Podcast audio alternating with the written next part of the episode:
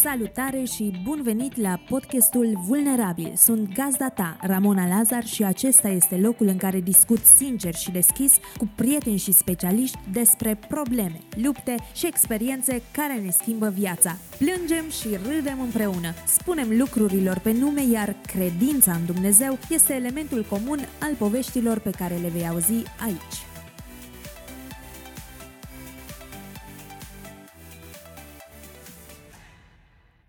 Salut și bine ai venit la podcastul Vulnerabil. Sunt gazda ta, Ramona Lazar, iar în această zi frumoasă de toamnă am ajuns la episodul 28.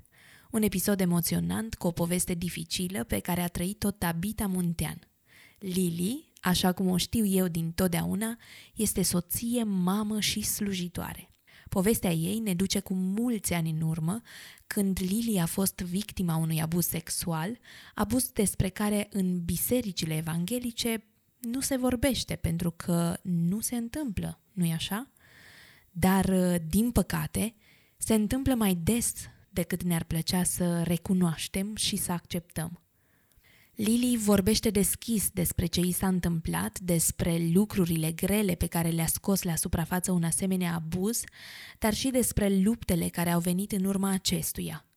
Totuși, povestea ei este despre restaurarea pe care o poate aduce Hristos, pentru că el înțelege cât de greu este să fii în poziția de victimă și să nu te poți apăra.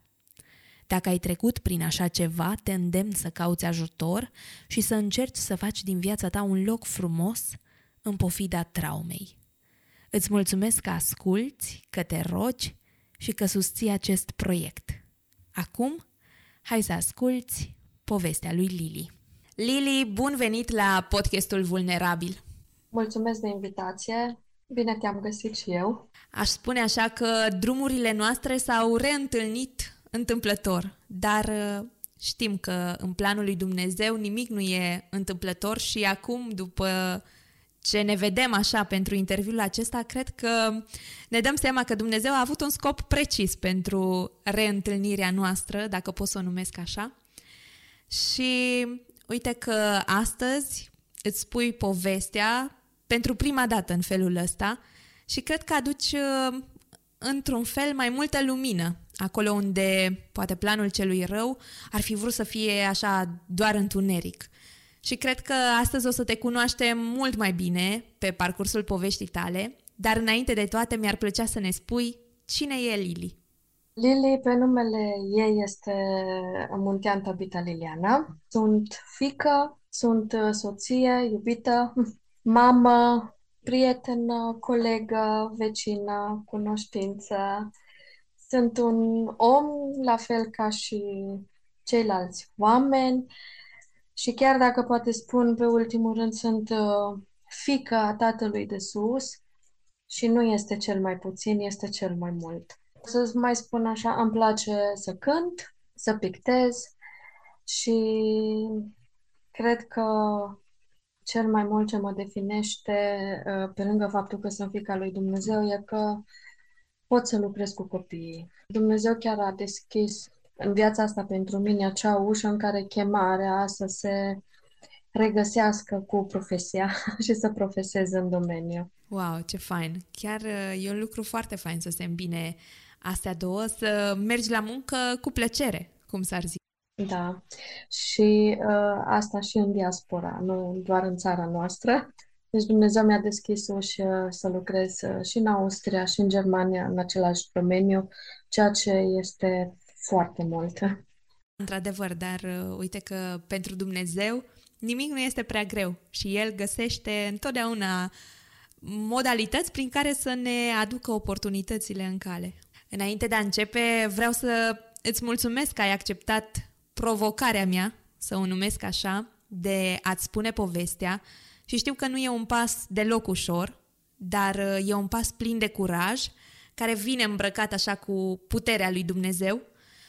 Și povestea ta este una foarte valoroasă, tu ești valoroasă și cred că prin acest episod multe persoane care trec în tăcere prin aceleași lucruri pe care tu le-ai experimentat sper eu că o să-și găsească drumul către adevărata identitate și viață în Hristos.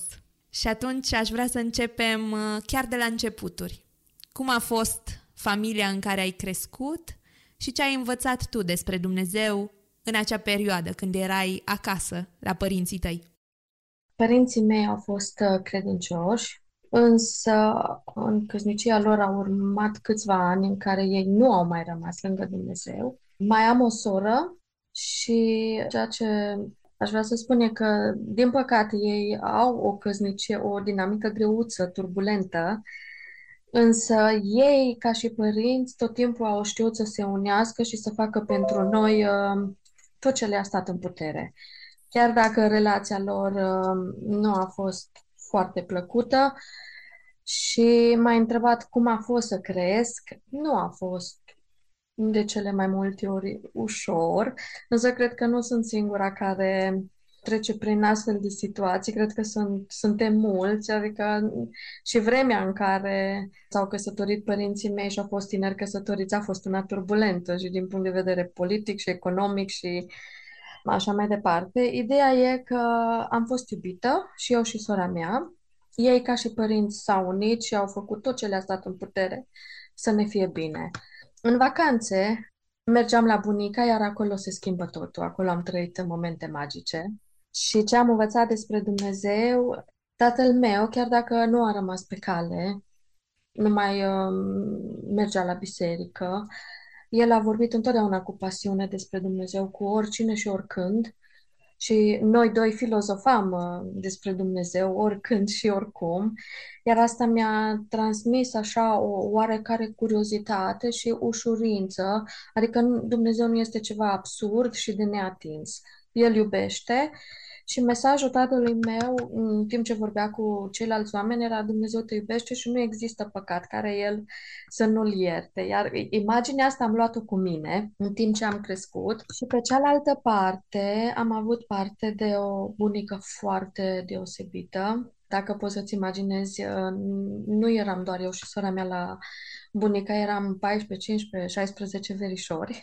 Wow! Da, în trei încăperi, una era și bucătăria. Am avut parte de momente magice și pe partea cealaltă ea a fost o femeie credincioasă, o femeie care a rămas loială alegerii de a sluji pe Dumnezeu și mi-a arătat statornicie în relația ei cu Dumnezeu de rugăciune, de cântare, de părtășie și de mers la biserică oricând și oriunde să prețuiesc această oportunitate de a merge și de a fi împreună cu ceilalți credincioși.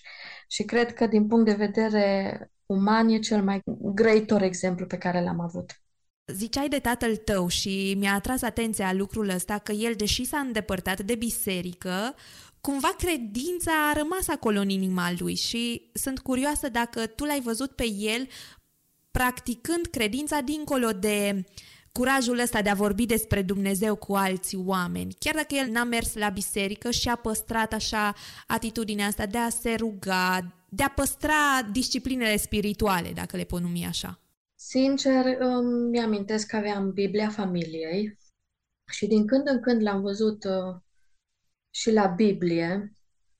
La rugăciune îl vedeam la bunica, când oricum ne ridicam tot și înainte de masă și după masă și mulțumeam. Însă când a fost nevoie la orice întrunire de familie sau pur și simplu eram musafir și erau din mediul evanghelic, el a fost cel care a luat inițiativa rugăciunii. El era cel care lua inițiativa discuției și tot el era și un moderator, cam așa îl țin eu minte.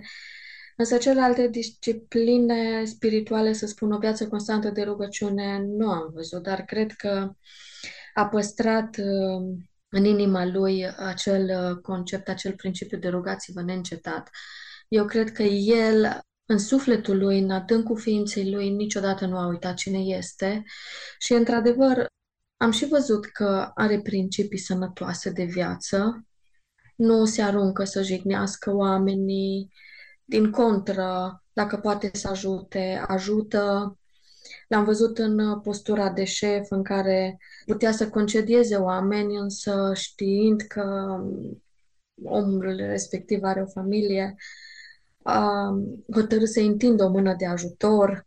Deci l-am văzut uh, practicând aceste lucruri și cred că i-au venit din identitatea lui care era în Hristos și din faptul că Dumnezeu era în viața lui și era important în viața lui. Și legat așa tot de tați și de exemplu pe care îl lasă ei în viața noastră, se zice că fetele de obicei își aleg un bărbat care seamănă cu tatăl lor și lucrul ăsta se aplică și în cazul băieților, că își aleg o fată, o femeie care seamănă cu mama lor. Și de multe ori uh, facem lucrul ăsta într-un mod subconștient sau inconștient și ne trezim poate după ce suntem deja intrați în căsnicie că mm, mi se pare asemănător cu cineva omul ăsta. Și sunt curioasă dacă pe tine, exemplul tatălui tău, te-a influențat în vreun fel sau ți-a influențat percepția despre bărbați în general? Da, categoric da. Cred că nu fac uh, excepție de la regulă. Nici eu. și tatăl meu a fost un om practic și mi-am dorit un soț practic.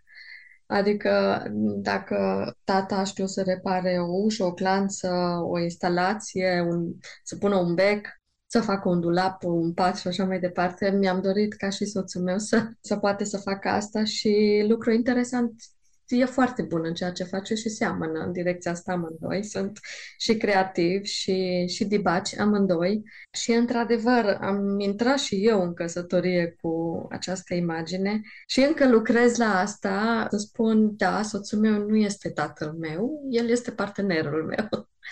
și trebuie să fac conștient uh, această decizie și așa, această alegere pentru că ce face un părinte pentru un copil nu-i dator să facă soțul pentru o soție. Sunt alte atribuții pe care trebuie să ni le îndeplinim în rolul de soț și soție. Dar uh, creștem. Și dincolo de lucrurile astea așa practice, simți că el ți-a influențat viziunea ta despre bărbați? Adică, dincolo de faptul că trebuie să fie debug și practic, că trebuie să fie nu știu, rugativ, de exemplu, în viața lui cu Dumnezeu să fie într-un fel, în felul în care se raportează la o femeie, în cum percepe copiii în general și așa mai departe. Să-ți faci tu o imagine a bărbatului perfect prin ochii tatălui tău, să zic așa. Pe de o parte da și pe de o parte nu. Spuneam la început uh, că relația lor a fost una turbulentă, iar imaginea aceea n-am vrut să o iau cu mine și nu aș vrea aici să intru în detalii, că nu-i povestea mea de spus. Pe de cealaltă parte, a fost acel tată care s-a dus până în pânzele albe să facă dreptate și a apărat familia și mi-am dorit soțul meu să pună familia pe primul loc. Orice ar fi oricine ce ar zice, ea este soția mea, este a mea și cum este, așa este, punct. Ele sunt fetele mele și cum sunt, așa sunt, punct. Deci nu a lăsat uh, pe nimeni să atingă acest nucleu și chiar în situații foarte dificile, el uh, a ales să rămână acolo și să fie statornic și îmi doresc și mi-am dorit tot timpul lucrul acesta de la un bărbat. Adică o esență a bărbăției lui am văzut-o în asta și mi-am dorit să o întâlnesc și la soțul meu. Dincolo de faptul că ai primit, mie mi se pare un exemplu bun de figură masculină în viața ta, cu toate turbulențele care au fost, că n-au fost doar lucruri uh, roz și minunate, ai avut exemple și de așa da și așa nu, dar uh, care a fost acel moment crucial din viața ta care poate într-un fel te-a făcut să-ți schimbi părerea asta frumoasă sau bine construită despre bărbați? Deci eu prima dată m-am îndrăgostit la grădiniță și am uh, reușit în inocența mea de copil și, sau puritate de copil să păstrez o imagine solidă și sănătoasă despre bărbați. Am fost tot timpul atrasă de sexul masculin, de ceea ce oferă frumusețea sexului masculin. Și am visat la un bărbat statornic și blând și credincios, foarte normal ca orice fată, până la vârsta de 19 ani, când din uh, păcate am trecut printr-un abuz sexual.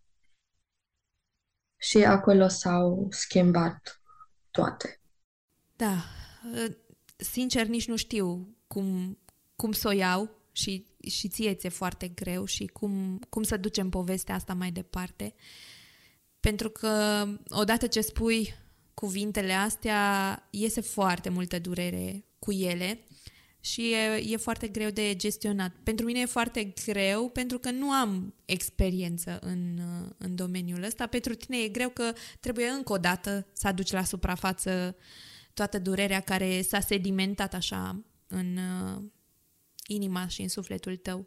Ai trecut prin această experiență traumatizantă, erai foarte tânără și așa cum ziceai tu, aveai toată viața înainte, visele erau mari, așteptările de la viață de asemenea și tot ce îți rămânea de făcut era să te bucuri de viață, într-o formă sau alta. Dar uh, atunci, după ce ai trecut prin asta, ai avut capacitatea, resursele mentale și chiar umane să ai oameni lângă tine către care să poți să mergi și să le ceri ajutor. Sau tu să-ți dai seama, ok, am trecut prin asta, nu e în regulă ce mi s-a întâmplat, este o problemă, acea persoană nu avea niciun drept asupra trupului meu și să-mi facă mie așa ceva, dar ai putut să spui poate cu cuvintele astea și așa și să zici am nevoie să mă vindec, am nevoie de ajutor. Sau te-ai închis în tine, ai acoperit totul cu tot ce se putea și ai lăsat să se pună multe lucruri deasupra și să nu te mai întâlnești niciodată cu situația asta. Din păcate, nu am avut resursele necesare interioare, emoționale, mentale, psihice, să pot să verbalizez asta. Chiar în momentul respectiv au fost uh, câteva persoane care au știut, însă nu cred că au conștientizat nici acele persoane gravitatea faptului în sine. Și trăiam și în niște timpuri, adică au fost anii 2000, în care să mergi la psiholog, nu trebuie să ai o problemă, să fii, să ai o problemă sus. nu era un lucru bine văzut, era un lucru chiar rușinos și, și eu am crescut cu această mentalitate. Însă cea mai mare problemă a fost că eu nu am fost niciodată, nu am avut un punct forte să verbalizez trăirile interioare. Vin și din felul de educație care era la momentul respectiv, nu se făcea dezvoltare personală, nu se punea accent pe inteligența emoțională, pe, pe lucrurile astea și se punea accent pe date și pe fapt în sine. Acele persoane poate că au simțit în momentul respectiv că mie mi-este greu și au fost acolo într-un mod sau altul, însă eu am, pe parcursul vieții am dezvoltat un model de supraviețuire. Oricât de greu ar fi, pun un ghiozdan, ghiozdanul îl pun pe umăr și mă duc înainte. A fost modelul de supraviețuire, altfel nu știu cum aș fi putut să supraviețuiesc altcumva și Modelul acesta de supraviețuire l-am cooptat de mic copil, din uh, anumite situații familiare, de la școală, dar uh, pur și simplu acest model l-am cooptat de mic copil și s-a dezvoltat până și acum, să spun așa, Însă diferența dintre Lili de acum și Lili de atunci e că acum am învățat să verbalizez, pot să fac lucrul ăsta conștient și nu numai că mă duc înainte, mă uit și în sus.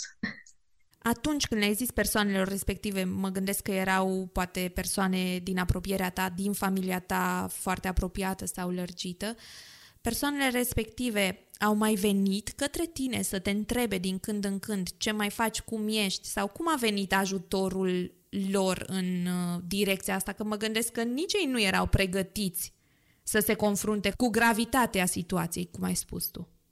Eu nu am verbalizat exact ce s-a întâmplat. Cineva văzuse ceva sau nu știu cum, cum a ajuns la urechile lor. Au fost două persoane, n-aș vrea să le, să le dau numele, sau cel puțin asta le am eu în amintire, pentru că atunci eram foarte bulversată. Sunt uh, fracturi din momentul respectiv pe care mi le amintesc, dar cred eu, așa cred, faptul că ei au văzut că merg bine înainte, s-au gândit că am trecut peste sau ceva de genul. Și probabil au uitat și, și persoanele respective. Dar tu n-ai uitat niciodată? Primele săptămâni nu, pentru că mă simțeam foarte murdară. Vreau să spun, făceam uh, duș foarte des, deși nu avea treabă cu aspectul acesta, dar eu mă simțeam foarte murdară. Însă pe parcurs am pus capac și le-am lăsat acolo. Și anii au trecut și abia după 18 ani a ieșit la suprafață pentru că e ceva ce trebuia prelucrat și trebuia să fie vindecat. Și printr-o circumstanță care diavolul a făcut și a fost menită să fie rău, Dumnezeu a întors-o și a folosit-o ca o armă puternică spre vindecarea mea. Da, o să ajungem și la parcursul uh, vindecării și la felul în care Dumnezeu a lucrat în viața ta, că de fapt despre asta este da. povestea da. ta.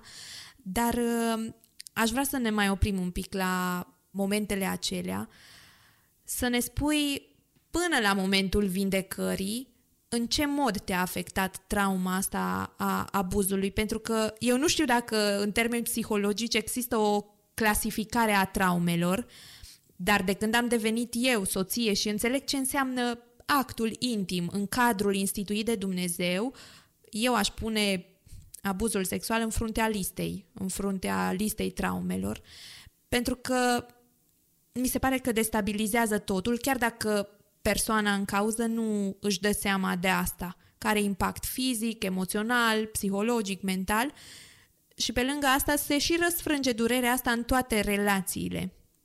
Și tu ai zis un lucru interesant, acum mi-aduc aminte de el, că făceai duș pentru că te simțeai murdară. Cât din ce ți s-a întâmplat ți-ai atribuit ție? Că e vina ta că ți s-a întâmplat așa ceva? Prea puțin. Mm, asta e bine. Da. Știu că eram eleva a liceului pedagogic, era liceul, o liceu pedagogic, o școală foarte bună, cu prestanță și eram o elevă cu note bune, deci aveam parte la informații, la cultură generală, inclusiv la partea asta și știam foarte bine că nu înseamnă nu și nu trebuie respectat.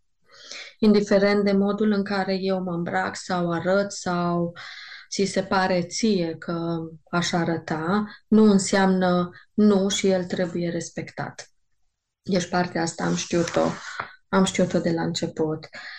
A fost acea parte în care m-am simțit murdară, că eu am fost văzută puțin ciudățică, că la vârsta aceea nu avusesem contact sexual cu niciun băiat, deși eram într-o relație de câțiva ani cu un băiat și colegele mele în clasă mă luau cumva așa, mai în glumă, mai în neglumă și eram în uh, fruntea listei. Iar cu toate că era menită lista asta, să, lista asta să mă facă pe mine să mă simt uh, puțin aiurea, era o mândrie pentru mine. Mă simțeam curată, mă simțeam întreagă și știam că virginitatea mea este prețioasă. Veneam totuși dintr-un mediu evanghelic și știam ce părere au oamenii credincioși despre asta, ce părere are Dumnezeu despre asta. Știam că bunica a investit foarte multă rugăciune pentru mine în domeniul acesta să fiu fericită și să pot să mă păstrez pe mine, pentru mine și pentru cel ce urma să fie soțul meu. Și cumva eu o vedeam așa ca și o mândrie, chiar dacă nu erau uh, cu intențiile colegele mele, e doar așa să uh, mai facă puțină atmosferă. Iar faptul că mi s-a luat această puritate, acest concept de întreg, m-a făcut să mă simt murdară, necompletă și a schimbat și toată percepția despre, despre mine. Am început să fiu foarte critică cu mine, am început să nu mai văd frumusețea feminină, nici cel la nivel de intelect, nici uh, cea la nivel de emoționalitate și ceea ce mă face pe mine specială ca și femeie.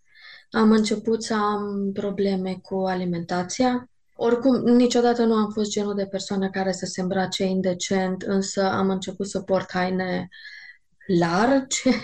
Cumva, cred că a fost mecanismul acela de apărare. Da, care a fost mai mult decât ghiozdanul pus în spate. Da. Dar cred că cel mai dureros e că am devenit foarte critică cu mine.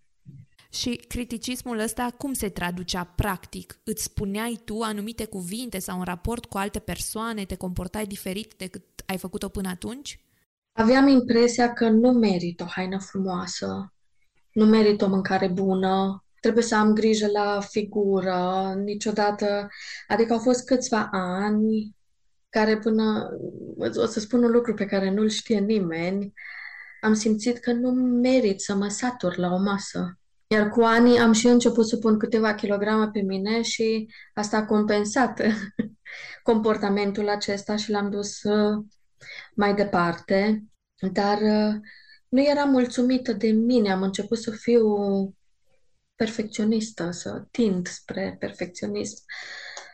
Și tot timpul aveam niște pretenții de la mine personal, care de cele mai multe ori nu le atingeam și vrând nevrând se răsfrângeau și în relațiile cu ceilalți oameni. Aveam niște standarde destul de înalte pe care oamenii cu greu puteau să le atingă și asta s-a simțit și s-a resimțit în relații cu oamenii. În uh, mecanismul ăsta în care îți doreai perfecționism, dar din ce îmi povestești tu, acel perfecționism nu putea fi atins. Și faptul că te îmbrăcai cu haine largi, a venit asta din ideea subconștientă, poate acum poți să-ți dai seama de ea, dar la momentul acela nu, că e mai bine să nu fiu atrăgătoare. Atunci nu mai pot să devin o potențială victimă pentru cineva. Da. Deci, categoric asta a fost uh, gândul. Nu sunt atrăgătoare. Am început să nu mă mai văd atrăgătoare și ca urmare m-am purtat așa. Pentru că uh, gândurile îmbracă faptele. așa -i. Și în schema asta în care tu nu te-ai mai simțit feminină, nu ai mai știut cum să valorizezi ceea ce a pus Dumnezeu în tine, cum s-a disipat așa identitatea pe care poate ai avut-o până atunci construită și tu ca femeie, dar și în calitate de creștin? Unde era relația ta cu Dumnezeu în punctul ăla? În punctul abuzului sau în punctul în care eu mi-am pierdut uh, imaginea aceea de... Ia, hai să le luăm pe amândouă, să vedem cum a okay. progresat sau a regresat. În momentul în care s-a întâmplat, nu eram uh, într-o relație, nu eram în legământ cu Dumnezeu. Asta s-a întâmplat după doi ani. În momentul respectiv, când s-a întâmplat, eram amorțită din punct de vedere emoțional la momentul respectiv și uh, nu puteam să dau vina nici pe mine, nici uh, era ceva, era prea... Nici eu nu am conștientizat ce anume s-a întâmplat. În momentul când uh, am intrat în Împărăția lui Dumnezeu, legal, așa cu botez și era deja un lucru peste care, sau evenimentul respectiv avea capac.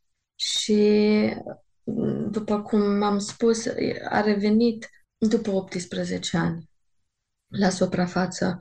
Însă în momentul acela când eu mi-am pierdut stima de sine, așa ca și femeie, ca și feminitate, nu știu dacă exista o relație conștientă cu Dumnezeu, dacă dădeam vina pe El. Nu mi-amintesc, pentru că eu am învățat în copilărie că pe Dumnezeu trebuie să-L respecti. Cred că așa aș putea verbaliza acum momentul respectiv. Știu că încă eram la liceu, știu că în Târgu Mureș, um, când se făcea evangelizări, eram prezent la evangelizări, deci nu l-am evitat pe Dumnezeu. Am continuat să îl respect. Da, deci Dumnezeu e undeva acolo sus, noi nu trebuie să-i adresăm întrebări, nu trebuie să ne războim într-un fel sau altul cu El dacă ni se întâmplă ceva nedrept în viață, mergem la biserică, ne închinăm și apoi mergem acasă și ne luptăm cu ce avem de luptat. Adevăr, ai grăit? La momentul respectiv așa a fost. Însă după acei 18 ani, situația stă total altcumva. Da. Asta, asta este bine. Cea mai surprins eu așa printre rânduri sau poate ne spui tu, după momentul uh, abuzului, care a fost capacitatea ta de a lega relații cu alte persoane? Erai la momentul abuzului, erai într-o relație, dacă bine am înțeles? S-a menținut relația respectivă sau s-a destrămat? Ce s-a întâmplat după aceea pe palierul acesta al relațiilor? Persoana cu care eram atunci în relație a fost de față și nu m-a apărat. Iar asta a schimbat sentimentele mele față de el, așa, de la o clipă la alta. Chiar dacă el, după, a, a avut mustrări de conștiință și a încercat să fie alături de mine, nu a mai funcționat absolut uh, deloc. Și ceea ce pot să spun despre domeniul acesta al relațiilor cu sexul masculin e că nu am avut niciodată o, o relație cu niciun băiat din momentul respectiv până când l-am întâlnit pe soțul meu. Toate au fost încercări, dar nu s-au finalizat în relație nici niciuna. Unde nu se făcea clicul, de nu deveneau uh, relații, toate aceste prietenii? Hai să le zicem un soi de prietenii, dar fără relație. Toate erau relații platonice, ca și amic, pe nivelul acesta de amiciție, nu am avut nicio problemă. Deja când uh, s-ar fi înfiripat ceva, eu mă blocam, pur și simplu mă blocam și intram într-o stare din aia de paralizie și nu știam ce să fac mai departe. Mi-era foarte greu să-i acord acel gen de încredere și mi-era foarte greu să văd că bărbatul respectiv m-ar apăra și m-ar face prioritate. Deci acolo ieșeau la suprafață lucrurile din ghiozdan, dar că tu nu le puteai spune pe nume. Da. Deci intram așa într-o stare de amorțeală și băiatul respectiv, cei care erau puțin mai maturi, vedeau că ceva nu este ok și se retrăgeau, iar de alții, față de alții m-am retras eu. Însă vreau să spun că este o vulnerabilitate mare acolo, pentru că eu am avut genul acela de băiat care îmi place și în toate aceste relații de amiciție sau tentație de relație, au fost câțiva oameni care, pe care eu i-am respectat foarte mult și după ei am suferit. Însă nu, nu putea să ajungă relația la acel punct. Nu avea cum. Voiai să ai o relație normală cu un băiat, perioada aceea de amiciție, după aceea de prietenie, să ducă către logotnă și apoi către căsătorie. În inima ta dorința aceasta exista mereu.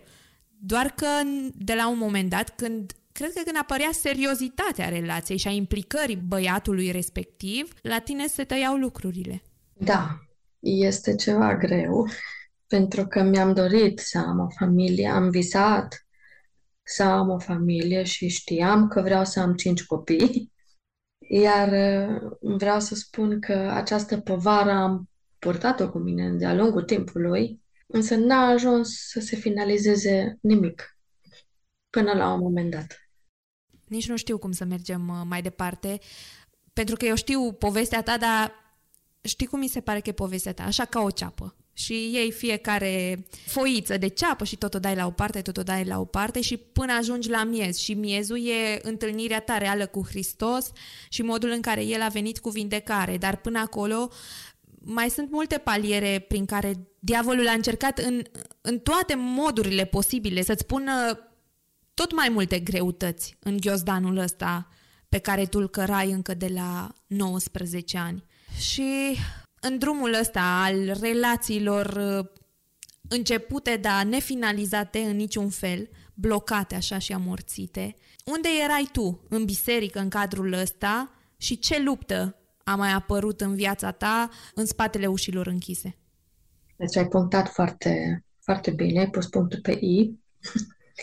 Eu eram uh, în biserică, cum am spus, am făcut legământ cu Dumnezeu la vârsta de 21 de ani ceea ce este cea mai mare binecuvântare pe care pot să o am în viața mea. Am intrat cu dreptul într-un mediu în care mi s-a oferit atât de mult, chiar dacă la momentul respectiv nu vedeam.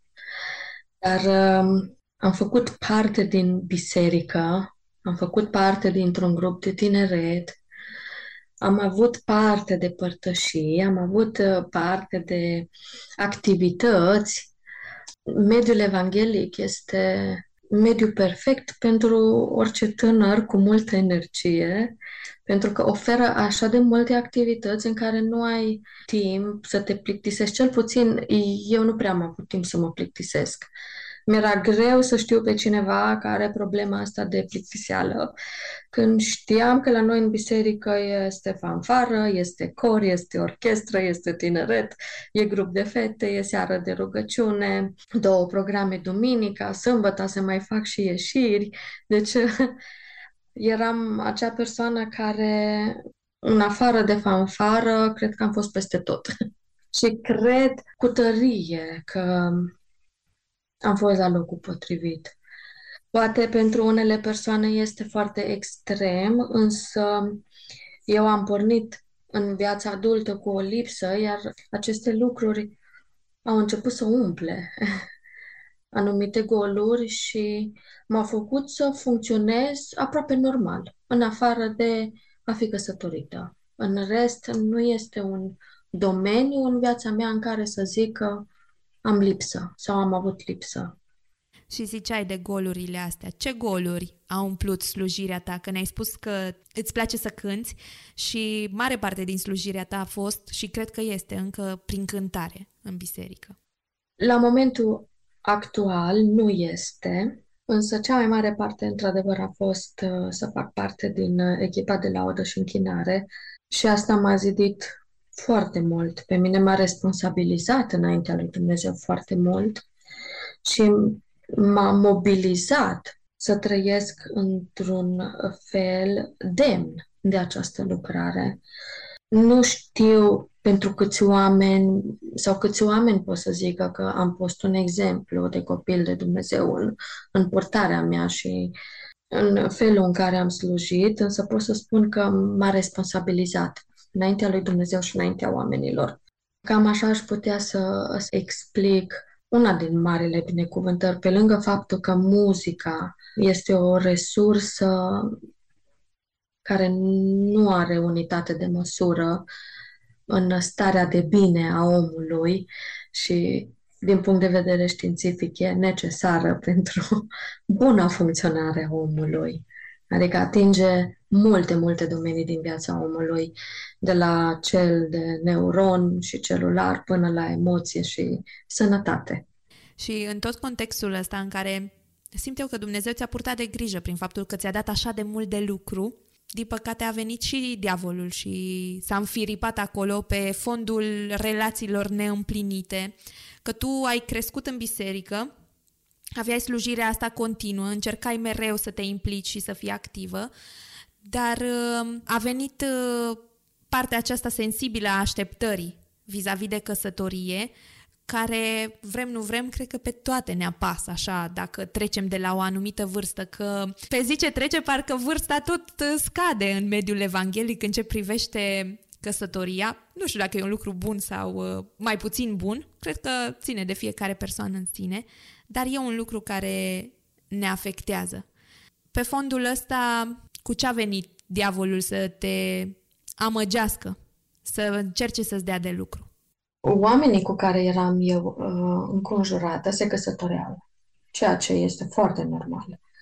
Iar eu uh, pierdeam, pierdeam acele prietenii, adică nu mai erau unul la unul, prioritățile lor deveneau altele. Iar eu rămâneam în spate cu această dorință de a mă căsători, de a fi, de a fi în rândul oamenilor căsătoriți. Știam că am o vârstă, aș fi putut să fiu căsătorită de mult, aș fi putut să am familia mea, copiii mei, să am mersul acesta ca majoritatea oamenilor și sufeream că nu am parte de asta. Eu înțelegeam că acest domeniu e pentru Dumnezeu mai puțin important, însă pentru mine erau momente și momente când era totul. Poate ne spui un pic uh, cam pe la ce vârstă au început să apară gândurile astea mai puternice și să simți deja că se destramă prieteniile, că fetele mergeau către soții lor dacă ajungeau să se căsătorească. Da. Nici n-aș putea să, să spun neapărat o cifră cât 22, 23, 24 de ani. Cred că este o vârstă normală pentru asemenea dorințe și la mine rămâneau doar acolo, la nivel de dorință și cu cât trecea timpul, se adânceau. și se adânceau și am început și eu să mă întreb oare care este vina mea, ce nu am, ce îmi lipsește.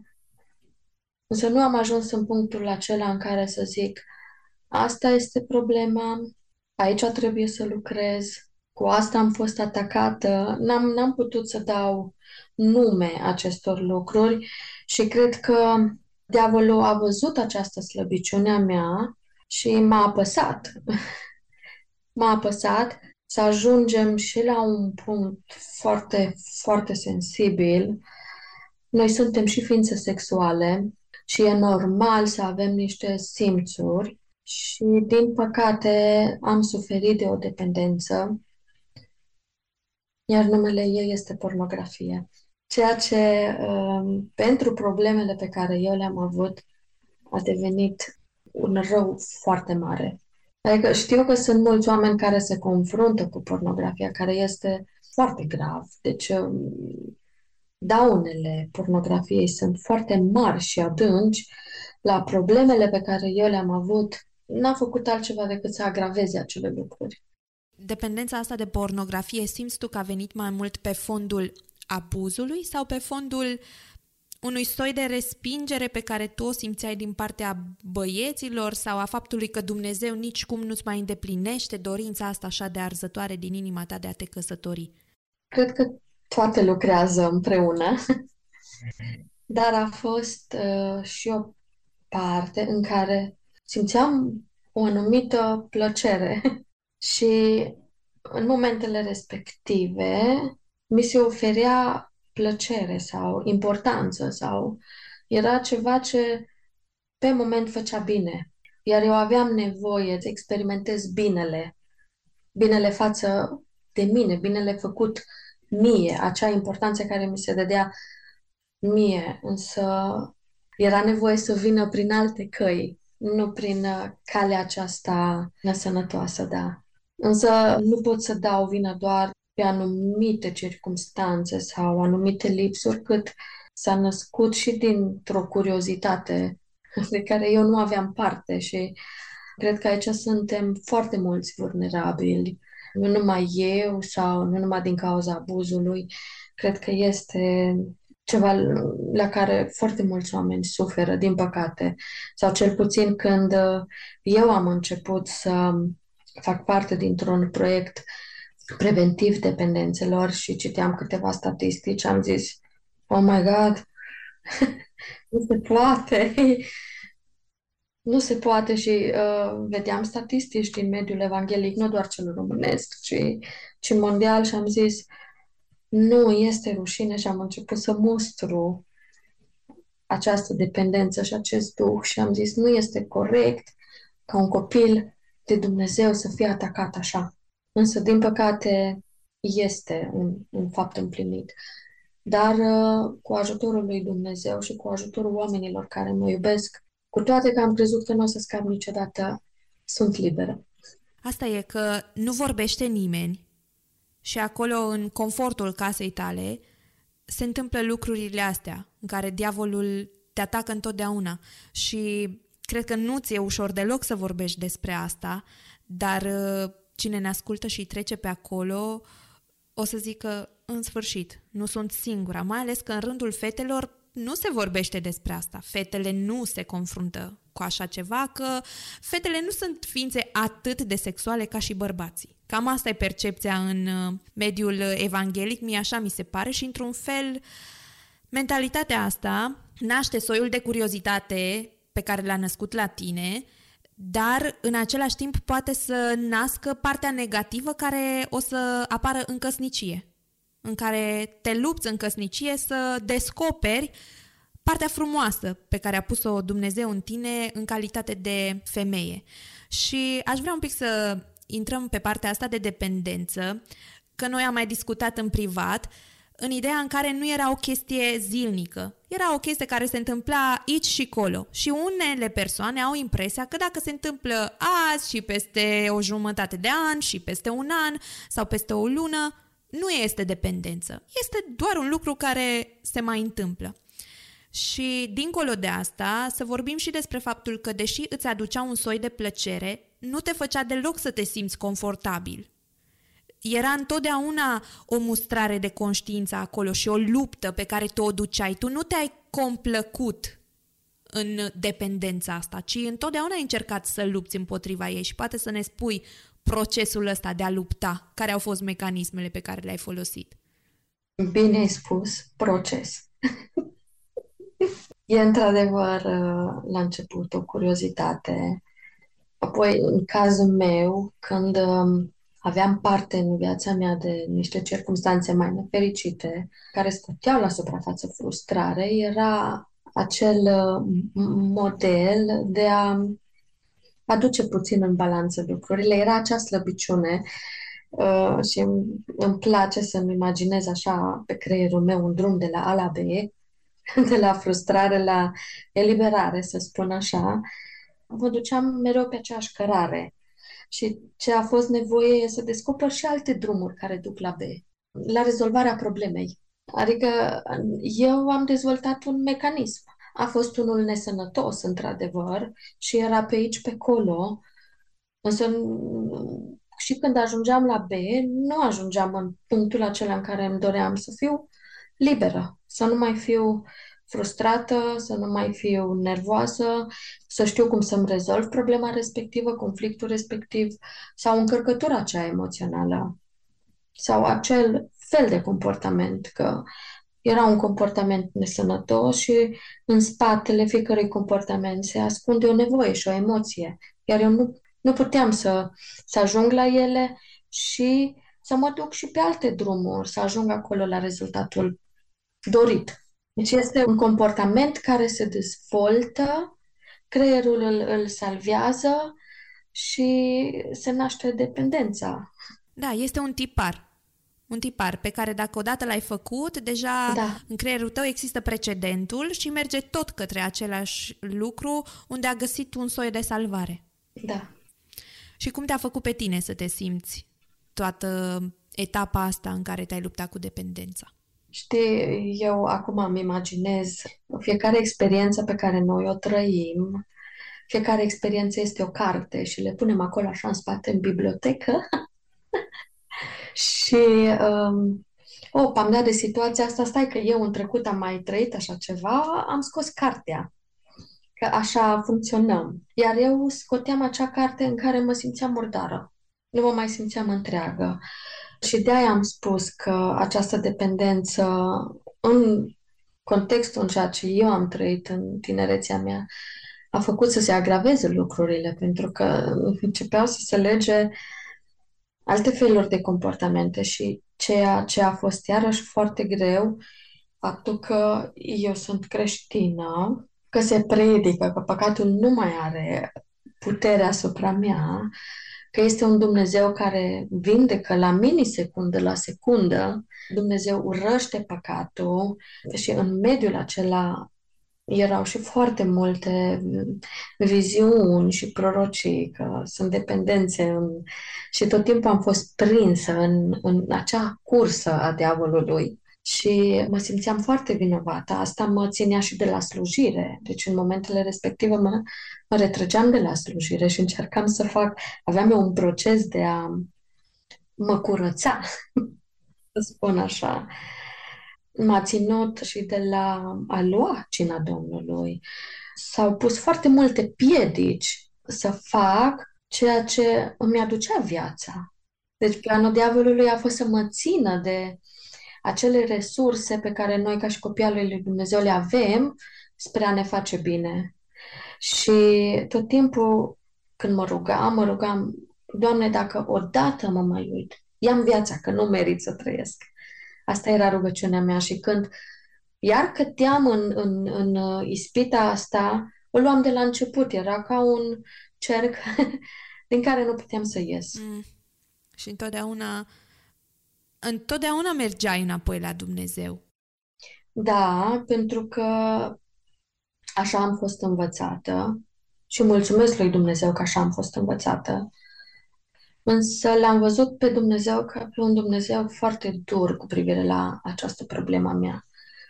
Contextul respectiv ne prezenta un, un, un, un Dumnezeu a cărei prezență noi trebuie să o merităm.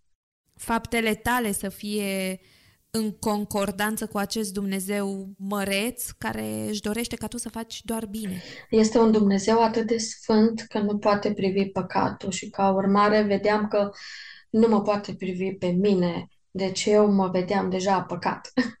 Este planul celui rău să ne facă să ne vedem așa, însă din percepția lui Dumnezeu este total altceva. Dumnezeu are o altă vedere către noi. Ce bine că Dumnezeu nu-i ca oamenii. Și El vede păcatul, îi spune pe nume, dar uh, iubește păcătosul. Și sunt păcătoși Toți suntem, de fapt, păcătoși și în rândurile evanghelice, fără doar și poate.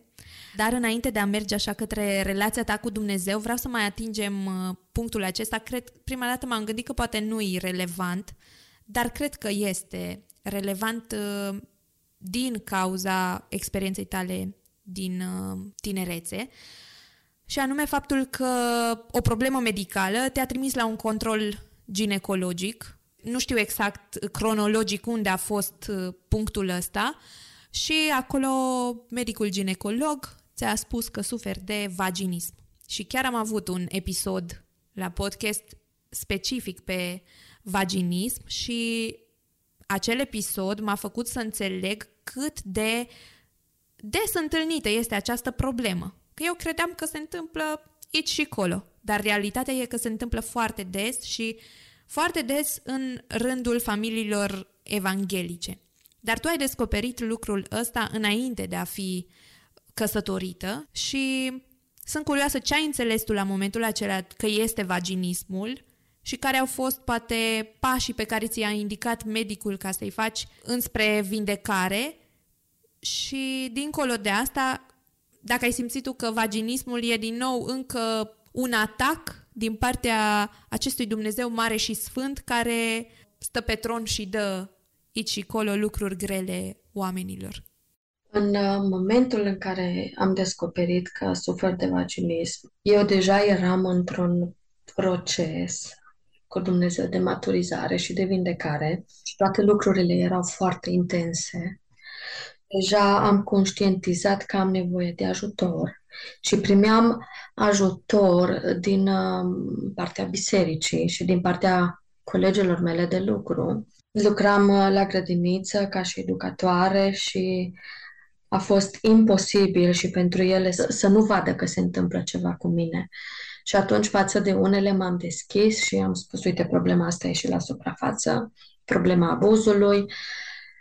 Și vreau să spun că Dumnezeu m-a binecuvântat cu un loc de muncă care mi-a și fost un stâlp de stabilitate la momentul respectiv, pentru că știam că sunt acceptată exact um, în starea în care eram atunci. Aveam probleme de concentrare, eram des în concediu medical, mă, mă îmbolnăveam foarte des, deci uh, și sănătatea a avut puțin de suferit în acel, uh, în acel proces.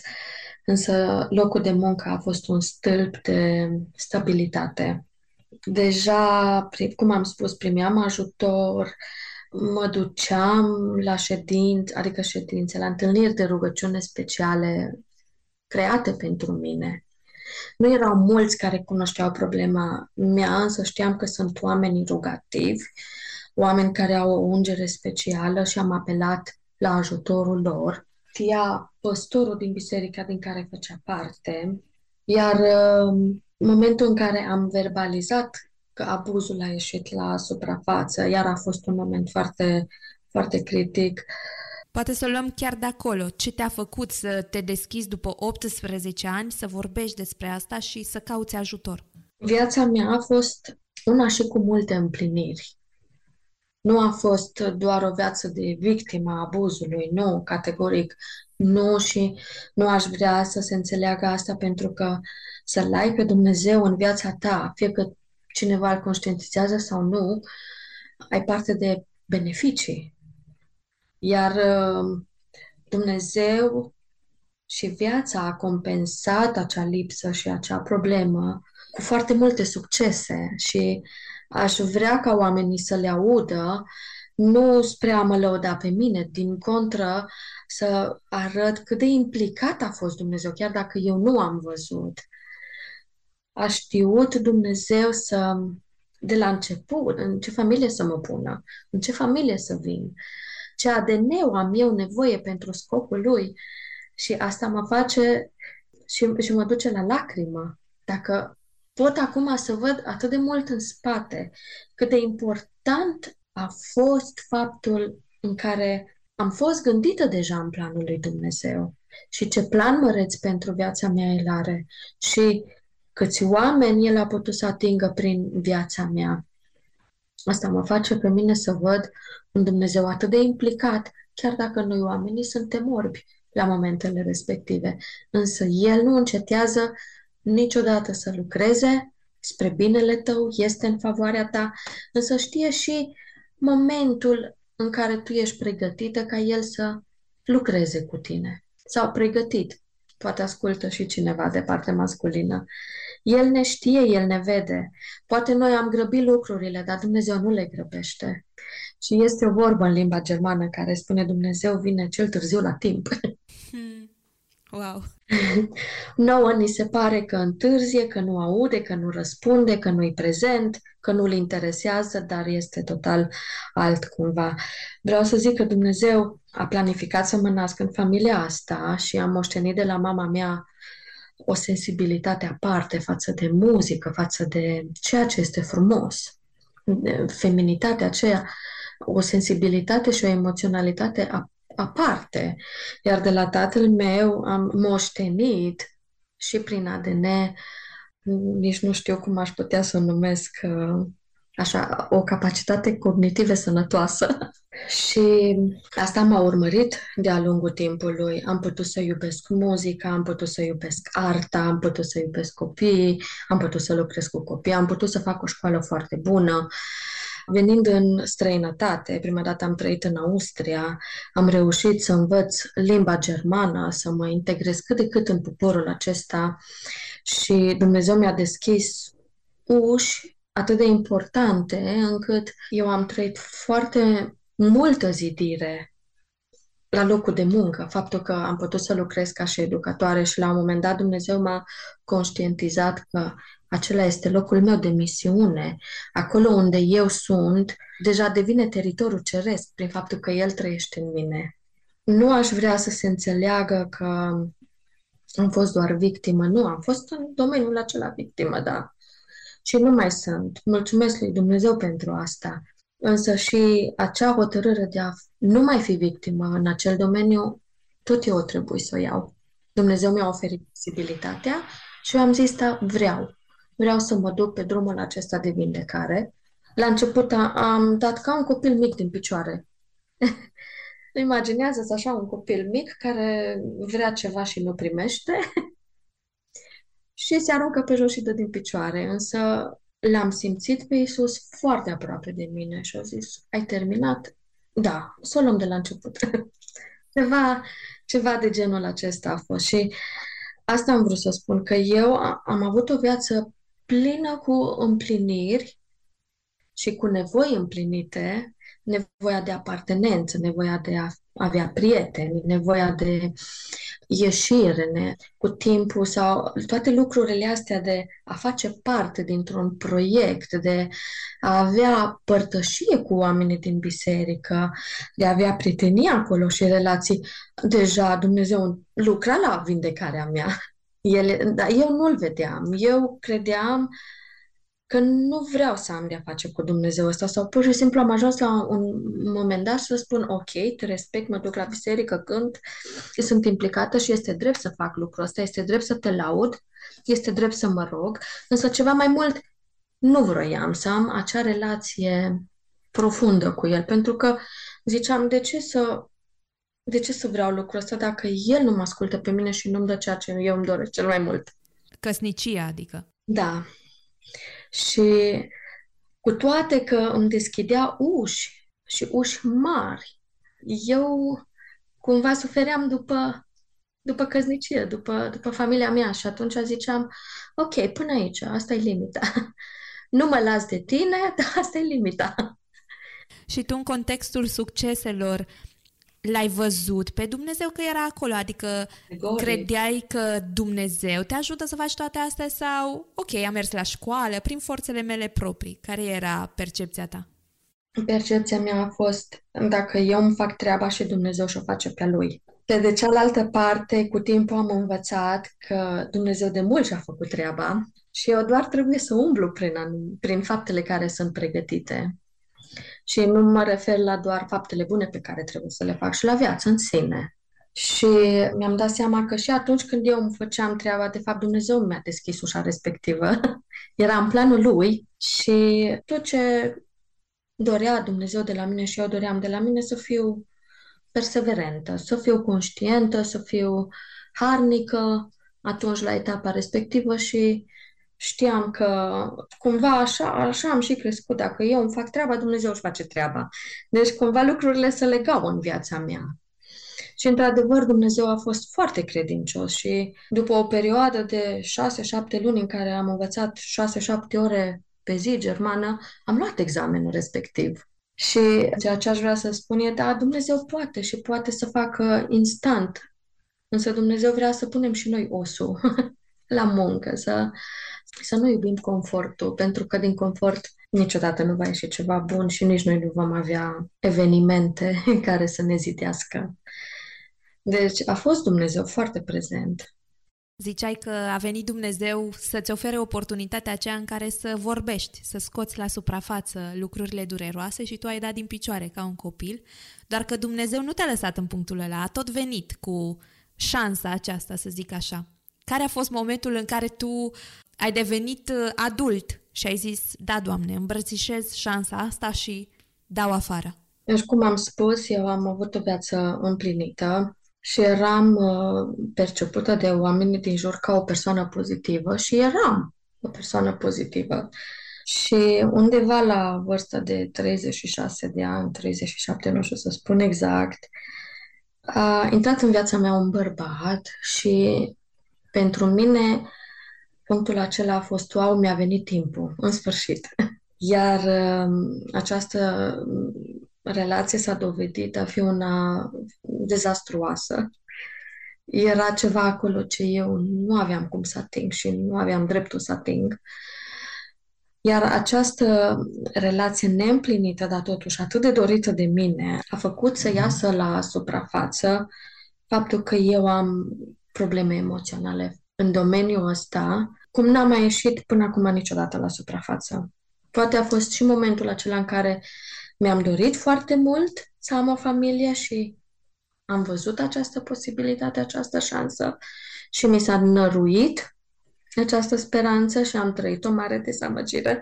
Și cu acest om, sau față de acest om, eu am dezvoltat niște sentimente, credeam că sunt de iubire, dar nu erau de iubire, erau, erau mai mult de frustrare, însă cumva m-am legat emoțional de el și a fost foarte greu să mă desleg. Deși din partea lui și din partea mea au fost probleme foarte mari. Și el s-a dovedit a avea probleme mai mari ca și mine și nu avea cum să avem o șansă la acea relație. Eu am început să vorbesc foarte mult despre această legătură și o prietenă de-a mea mi-a spus, Lili, ceva nu este bine. Ceva nu este bine. Nu am un sentiment bun. Intuiția mea îmi spune că nu este bine. Însă eu continuam să, să visez și când m-am izbit de probleme, atunci m-am închis în mine. Dar totuși aveam o prietenă cu care tot timpul vorbeam despre asta. Și ea a început să-l vadă pe el foarte vinovat de starea în care eu mă aflam. Însă eu, în toate aceste săptămâni, noaptea nu puteam să dorm. Sau când adormeam, mă trezeam tremurând, plângând și transpirată. Și nu știam ce se întâmplă cu mine și și eu dădeam vina pe acea legătură, dar nu mai avea de-a face nimic cu ea. Pe relația în sine cu acea persoană. Da, da. Și pur și simplu începeau să iasă la suprafață lucruri care erau în trecut și trebuiau să iasă la suprafață. Cred că a fost și știu, sunt foarte conștientă că a fost momentul în care Dumnezeu a zis, ok, o folosesc așa ca și armă ca să înceapă procesul de vindecare. Bineînțeles, relația s-a rupt total, deci n-am mai avut contact absolut deloc cu bărbatul respectiv. Din mediul evanghelic, eu totuși continuam să, să vorbesc despre anumite lucruri cu această prietenă și pentru ea a început să, să fie greu.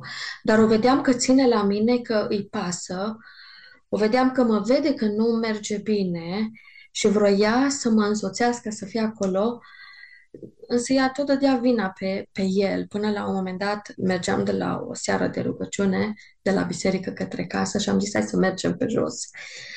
Și acela a fost momentul în care am spus, uite, de fapt, asta se întâmplă. A ieșit la suprafață ceva, mie mi-a fost greu în acele nopți în care mă trezeam plângând și transpirată și tremurând să spun de ce, dar a ieșit la suprafață, am conștientizat și uite, de fapt, asta este problema mea. Și ea a rămas fără cuvinte și cred că este ceva la care rămâi fără cuvinte și spuneai la început că nu știi cum să formulezi și nu cred că este vreo formulă, nu cred că este ceva, pentru că suntem oameni și este așa de complexă, cum ai spus tu. Ei, acea prietenă, pentru o perioadă de timp, a fost foarte aproape de mine. Dar acela a fost momentul, noaptea aceea a fost momentul când am verbalizat cu voce tare ceea ce se întâmplă de fapt. I-ai spus că la vârsta de 19 ani am trecut da. printr-un abuz sexual și de acolo cred că mi se trag toate lucrurile astea, doar că relația aceasta eșuată a scos toată durerea aceea adunată de atâția ani la suprafață. Da, a fost foarte mult pentru ea. Știu că mi-a spus că o doare capul după ce am, am terminat discuția. Și am zis, îmi pare rău, dar mi-am dat seama că este un izvor care nu seacă și puteam la un moment dat să scot așa de mult din mine și nu erau lucruri frumoase, nu erau... Nici eu nu mă mai plăceam pe mine, pentru că am dezvoltat așa o cultură în care să mă focuzez pe frumos, pe pozitiv. Și prin faptul că am început să lucrez la grădiniță, am început să, să, să fiu printre oameni educați în direcția asta și am luat parte la seminarii de dezvoltare personală și emoțională și pentru adulți și pentru copii. Deja făcusem un alt, o altă școală de antrenoare de reziliență pentru adulți și pentru, cu specializare copii și știam că nu este o cultură sănătoasă să, să stau acolo, însă acolo eram, la momentul respectiv, eram înfundată în foarte multe emoții negative și grele și comportamente grele. Și ăla a fost momentul în care am conștientizat că am problema, a ieșit la suprafață. Cum am spus, bărbatul respectiv a ieșit cu totul din viața mea, nu mai aveam niciun fel de contact, însă problema a fost acolo și atunci a fost momentul când am început să dau și din picioare și am zis, nu vreau, e, e prea greu, nu vreau și nici nu știam cum să mă apropii de Dumnezeu. Pentru că percepția mea a fost, trebuie să mă curățesc înainte să mă apropiu de, de El. A fost foarte greu. El spune, veniți la mine așa cum sunteți, așa cum ești să vii la mine. Ei, eu am crescut într-o cultură în care a trebuit să merit prezența lui Dumnezeu, iar în momentul respectiv nu meritam. Și cumva erau piedici pe care ți le pune și educația și cultura și felul în care tu ai crescut și te-ai crescut probabil pe tine și toate la un loc nu m-au lăsat să mă apropii de Dumnezeu, însă Dumnezeu a fost aproape. Este și o cântare care mi-e foarte dragă și care a contribuit la vindecarea mea. O ascultam în fiecare dimineață. Teroarea din mine care strigă nu îți provoacă ție frică. Deci lui Dumnezeu nu i-a fost frică, lui Isus nu i-a fost frică. El a fost acolo și spunea, ai dat din picioare bun. Oh, okay. Hai să o luăm de la capăt, așa, pas cu pas, micuți, dar siguri.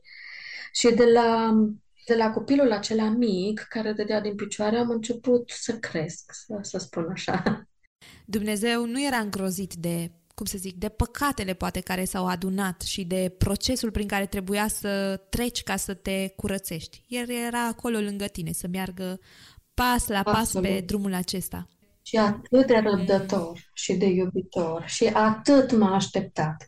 Și a avut, nici nu știu, m-a făcut să mă îndrăgostesc la propriu de, de Isus. Wow. Și să spun în zi de astăzi, cu toată sinceritatea, dacă aș ști că Isus și-ar întoarce capul de la mine o secundă, cred că dacă aș putea, l-aș lua de bărbie și l-aș întoarce înapoi. ceva, ceva de genul. A fost momente în care am spus, Doamne, dacă Tu nu lupți pentru mine, eu nu pot să stau aici. Și știam că la cruce a făcut totul pentru totdeauna, însă au fost momentele acelea când Dumnezeu mi s-a și revelat că era lucru pentru mine. Mm. Într-un mod neștiut de mine până atunci. Mm-hmm. După ce ai copleșit-o pe prietena ta, cum ai mers să ceri ajutor, poate specializat, sau să cauți ajutor în biserică? Care te-ai gândit tu că sunt pașii pe care trebuie să iei ca să ajungi către vindecare? Aici o să fie puțin uh, amuzant, poate. Am zis, wow, am problema asta, dar tu ești Dumnezeu, eu sunt copilul tău și eu știu că tu poți să mă vindeci. nu o să mă duc să cer ajutor specializat, cu toate că eu deja eram competentă să ofer acel ajutor altor oameni, însă eu am zis, eu nu mă duc pe calea asta, pentru că eu te am pe tine și cumva tu ești dator să, să lucrezi în viața mea așa. Dumnezeu mi-a spus sau mi-a arătat, eu sunt Dumnezeu și fac cum vreau eu și cum vreau eu e cel mai bine pentru tine. Și am început uh, să vorbesc cu pastorul un om deosebit. Nu știu dacă pot să dau nume sau... Asta e libertatea ta, dacă dorești, liniștită. Deci este fratele Martin de la Biserica Internațională Salem din Linz. Acolo a mai fost uh, încă o familie cu care eu eram prietenă, familia Tăut. A fost familia Marincu, care atât de mult s-au implicat în vindecarea mea, mă, mă copleșește și azi. Și așa de mult m-au iubit și și-au dorit să fie bine și să fiu bine.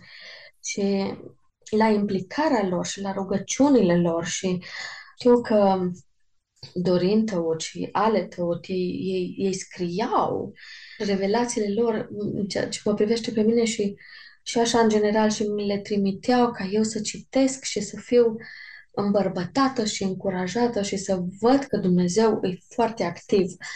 Erau niște prieteni mega și ce să zic, și luptători și războinici mega. Și am crezut că sigur Dumnezeu mă, mă va vindeca așa. Ceea ce s-a întâmplat e că la rugăciune, la, la rugăciunile lor și ale mele și la ce am învățat eu despre Cuvântul lui Dumnezeu și din Cuvântul lui Dumnezeu, e că s-au dat bolovanii aia din drumul meu, s-au dat la o parte, sau s-au spulberat, sau s-au sfărâmat în, în mii și mii de bucăți ca eu să ajung să umblu în platforma cea pe care Dumnezeu a pregătit-o pentru mine. Când am aflat că sufăr de această afecțiune, a trebuit să mă duc la un control ginecologic și nu s-a putut efectua și am fost trimisă într-o în operație ca să se poată afla care este problema. Și acolo la spital, um, doctorul mi-a spus trebuie să chemăm un psiholog. Psihologul respectiv mi-a spus, uite, ai această afecțiune, știi de unde îți vine. La momentul respectiv știam și am spus. Am mai venit încă un psiholog, am spus, o spus, uite, trebuie să-ți faci programare, trebuie să lucrezi cu psihologi în direcția asta, există soluție. Eu am dat din cap, eram prea copleșită, eram oricum, tot ceea ce se întâmpla deja în viața mea era mult emoțional, era, era un proces intens. Și știu că în drum spre casa de la spital nu aveam mult de mers, 15 minute. Am plâns și, și m-am rugat și am spus, ok, Doamne, dacă ăsta e drumul pe care Tu vrei să, să merg și vrei neapărat ca să ajung să fac terapie specializată, mi-aș dori să fie femeie și să aibă o relație cu tine. Fiind deja din domeniu, știam că foarte mulți uh, terapeuți lucrează ez- ezoteric în Austria și nu vroiam să am parte de terapie cu îngeri și cu energii și așa mai departe, cu tot felul de mirosuri și spray-uri energetice. Aveam colege care erau specializate pe, pe asta, deci este un mediu ocult foarte bine dezvoltat acolo. Și am zis, eu așa vreau. Nu știu dacă vrei să-mi împlinești, dar știu că tu poți. Și Ramona, vreau să spun că a doua zi această dorință s-a materializat. Am vorbit uh, cu cineva din, de la noi din biserică, care și ea lucrează în domeniu, însă nu terapeută de traumă sau nu știu cum este, terapie de traumă. Și ea mi-a spus, a, da, o știu, uite, e terapeuta mea, sora respectivă avuse um, sau suferință de, suferise de cancer la sân și a avut nevoie de terapie. Și ți-o dau pe ea, uite, îți dau contact, ei sună. Iar ea mi-a spus, ok, săptămâna viitoare poți să vii la mine. Comunitatea din care tu făceai parte te-a susținut prin rugăciune, ai spus mai devreme că a făcut niște seri speciale de rugăciune pentru tine și așteptarea ta era ca la rugăciunile lor și în cercurile acelea de rugăciune tu să te vindeci, să nu trebuiască să mergi la terapie. Dar planul lui Dumnezeu a fost altul. Și poate ne spui cum s-a îmbinat credința și cu ajutorul specializat că astea două vin împreună, mai ales că terapeuta ta era un om care îl cunoștea pe Dumnezeu și sunt sigură că a îmbinat tot procesul acesta al traumei pe care tu l-ai experimentat cu modul în care Dumnezeu s-a implicat încă de atunci în viața ta și până în prezent, când tu treceai prin etapele vindecării. Aș vrea să spun că aceste evenimente organizate pentru mine erau la un grup de casă foarte restrâns. Deja nu mai eram în uh, biserica românească, ci eram la biserica internațională. Și acolo s-au făcut uh, grupuri mici de casă, unele pe anumite teme, altele așa voluntar, iar eu eram prietenă foarte bună cu, cu liderii de la uh, aceste două grupuri de casă, să spun. Iar de la grupurile de casă am ajuns să fiu chiar numai eu cu ei la rugăciune, deci eram în trei. Așa de mult ei au vrut ca eu să fiu bine, încât s-au adunat așa și ne-am adunat să fim doar trei. Erau aceste două familii, plus uh, de câteva ori m-am întâlnit cu păstorul și și el s-a rugat pentru mine. Erau oameni care, care mă iubeau. Nu știau, numai ei, doar prietena asta mea și ei ce se întâmplă cu mine. Alții nu știau, vedeau că trec printr-un proces, vedeau că trec prin ceva greu, însă ei știau. Iar uh, terapia a adus numai bine în viața mea. A contribuit foarte pozitiv la vindecarea mea și a fost punctul culminant al lui Dumnezeu. Eu, la început, m-am dus cu mustrări de conștiință și am spus, eu trebuie să fac ceva la nivel de duh și din duh să pătrundă în suflet și apoi în trup. Însă terapeuta m-a făcut să înțeleg că eu sunt un întreg cu toate aceste componente ale mele și Duhul Sfânt nu este gelos. Dumnezeu nu este gelos dacă mă concentrez pe partea asta sufletească. Cum nu este nici gelos dacă mă duc să fug sau la un antrenament la o sală de fitness. Partea asta de suflet acum suferă și acum ne ocupăm de ea și nu se supără Duhul Sfânt, nu este gelos. Din contră, e acolo foarte prezent.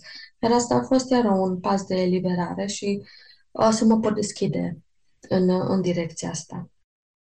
Dar tu simțeai ca și cum ar fi trebuit să te rogi mai mult și să nu adresezi lucrul ăsta în terapie, acolo apărea conflictul acesta între mm, terapie și Dumnezeu, să zic așa. Nu am știut și nu am fost conștientă neapărat de acele probleme sufletești până atunci, când au ieșit la suprafață și nici nu știam cum se mănâncă, să spun așa. Și tot timpul modelul meu de a mă raporta la întreaga mea viață, la partea aceea care îi aparține lui Dumnezeu și restul Dumnezeu le atinge. Ei, aici a trebuit să mă ocup special de partea aceea sufletească și ea m-a ajutat să înțeleg că Dumnezeu nu este gelos, nu este supărat, că îl las deoparte, deși nu îl lăsam. Și am început să mă bucur de creație și de ceea ce l-a făcut pentru mine și să-l conștientizez, să-l văd și să pot să mă duc pe firul acela roșu până în momentul de când eram mică și să văd și familia specială și absolut tot. El, de fapt, era foarte prezent. Și în tot procesul acesta, în care ai avut alături uh, oamenii din biserică, ai avut uh, parte de ajutor specializat, cine a devenit Dumnezeu pentru tine și cum s-a legat din nou relația ta cu El ca să nu mai fie acel Dumnezeu la care trebuie să meriți ca să te poți duce și în fața căruia trebuie să te curățești înainte de a te duce vulnerabil. Ai folosit cuvântul.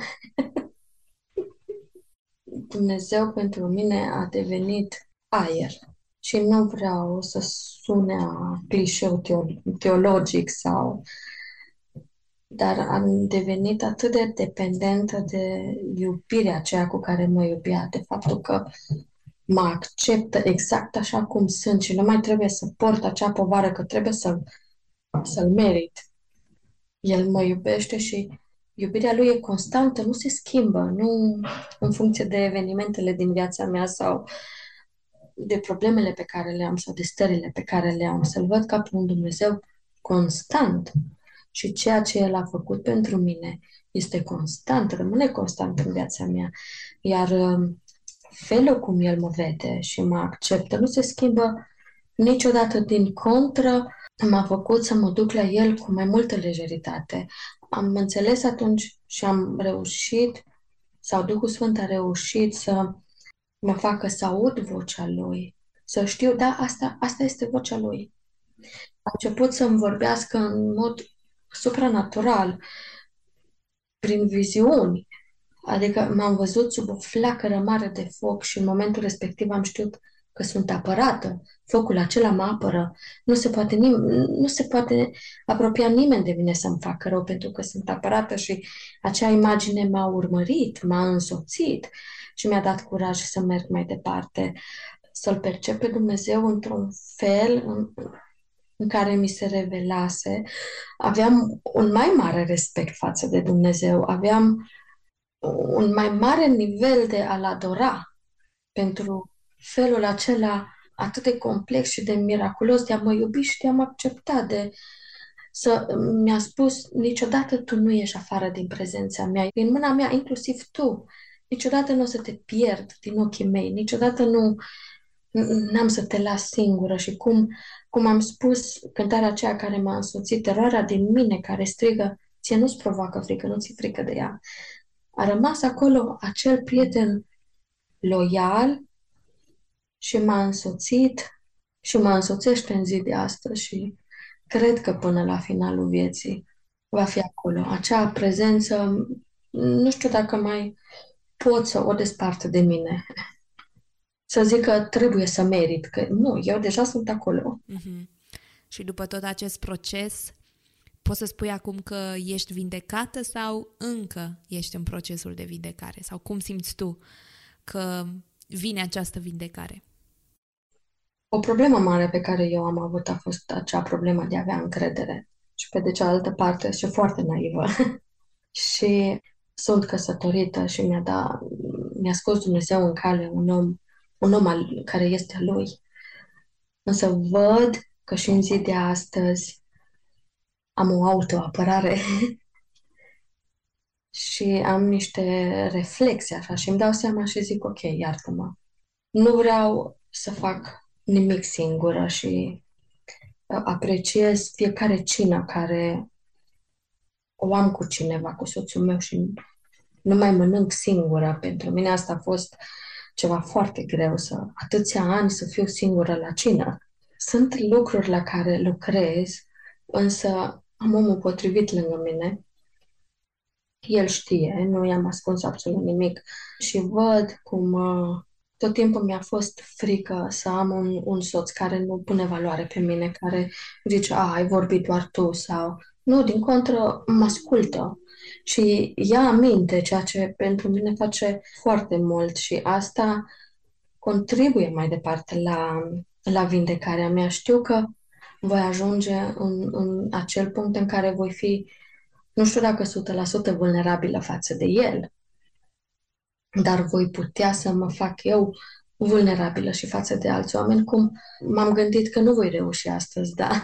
Dar am reușit să mă fac vulnerabilă, ceea ce e un mare lucru. În tot procesul acesta de așteptare, de a avea o familie, m-au făcut alții vulnerabilă. Au ales alții în dreptul meu să mă facă vulnerabilă. Ei, acum pot să pun stop la acei oameni și eu aleg să mă fac vulnerabilă, eu aleg dacă vreau să mă fac vulnerabilă, nu alții în locul meu.